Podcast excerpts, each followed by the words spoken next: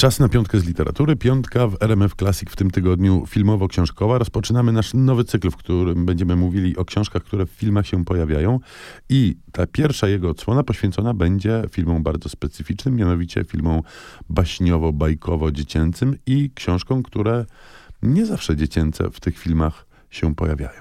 No oczywiście w naturalnym odruchu sięgamy do tego, cośmy sami jako dzieci oglądali. Dla mnie fundamentalnym, jakimś w ogóle określającym moją tożsamość e, kulturową przeżyciem był seans filmu Labirynt w reżyserii Jima Hensona. To jest film z roku 86. E, ten Jim Henson od Mapetów oczywiście. Tak, Mapety i David Bowie, tak najprościej chyba scharakteryzować Przy czym to nie to były. Mapety, Mapety, tylko rzeczywiście w ten sposób animowane postaci. Zapomniałeś wymienić Jennifer Connelly, która Oj, przepraszam. debiutowała w tym filmie, albo w każdym razie było to jedno z jej bardzo wczesnych młodzieńczych objawień i już wtedy widać było, że no, będą z niej ludzie.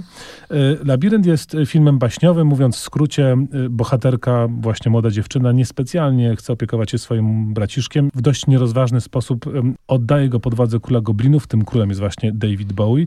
No i potem rzecz jasna, Ale nim to się wszystko wydarza, odwiedzamy jej pokój. Tak, jest takie fantastyczne ujęcie. Jedna z pierwszych scen e, w filmie, kiedy kamera sunie przez jej pokój. Tam oczywiście no, typowy pokój nastolatki, różne takie gadżeciki tam są, ale jest też półka z książkami, na której możemy sprawnym okiem wyłowić kilka tytułów.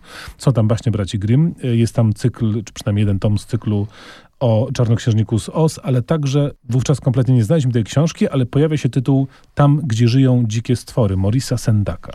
Tak, to książka, która rzeczywiście w Polsce była nieobecna. E, Morris e, Sendak to absolutny klasyk literatury dziecięcej w Stanach Zjednoczonych i tam, gdzie żyją dzikie stwory jest chyba najpiękniejszą jego książką.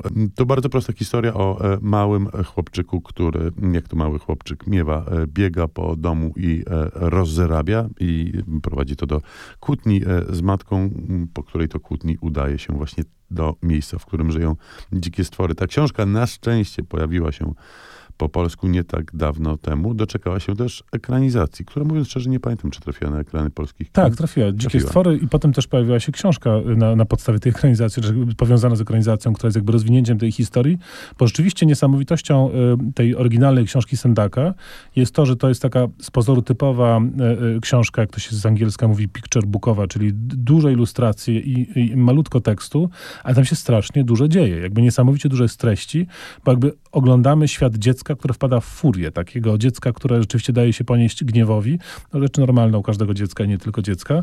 E, I to rzeczywiście psychologicznie e, jest niesamowicie zniuansowane i, i- i celne, no absolutnie w punkt. Zostajmy jeszcze przez chwilę e, przy bohaterach dziewczęcych. Kolejnym e, filmem, kolejną książką tak naprawdę jest Matylda Roalda Dala. Książka ta została, zresztą jak większość dzieł e, dla dzieci Roalda Dala, została zekranizowana. Dość Ma- dawno temu, bo to już w 96 roku, Dany DeVito nakręcił i wystąpił. Nie jako Matylda oczywiście. Na szczęście. E, Matylda, jak wszyscy Państwo pamiętają, jest e, czytelniczką zagorzałą. Chadza sobie do biblioteki i czytuje najróżniejsze książki, w tym te nie do końca przeznaczone dla Przede Tak. wszystkim pani bibliotekarka jest szokowana jej młodego doborem lektur. czytelnika i jest wśród tych książek pojawiający się w filmie zresztą Moby Dick. Tak, Mo- Mo- Mobiego Dicka rzeczywiście widać w rękach e, Matyldy, co pokazuje, jak niesamowicie obczytaną osobą jest. Natomiast ja też pamiętam, że w dzieciństwie miałem bibliotekarki, które pewne rzeczy chowały i chroniły przed czytelnikami, w tym przede mną i muszę e, powiedzieć, że pożądanie lekturowe wtedy rosło w sposób niewspółmierny, więc może jest to jakiś sposób. To przerwamy na chwilę oglądanie filmów pod kątem lektur w nich występujących i posłuchamy czegoś, co wprowadzi nas do drugiej części naszej piątki. Ścieżka dźwiękowa z filmu Rodzina Adamsów.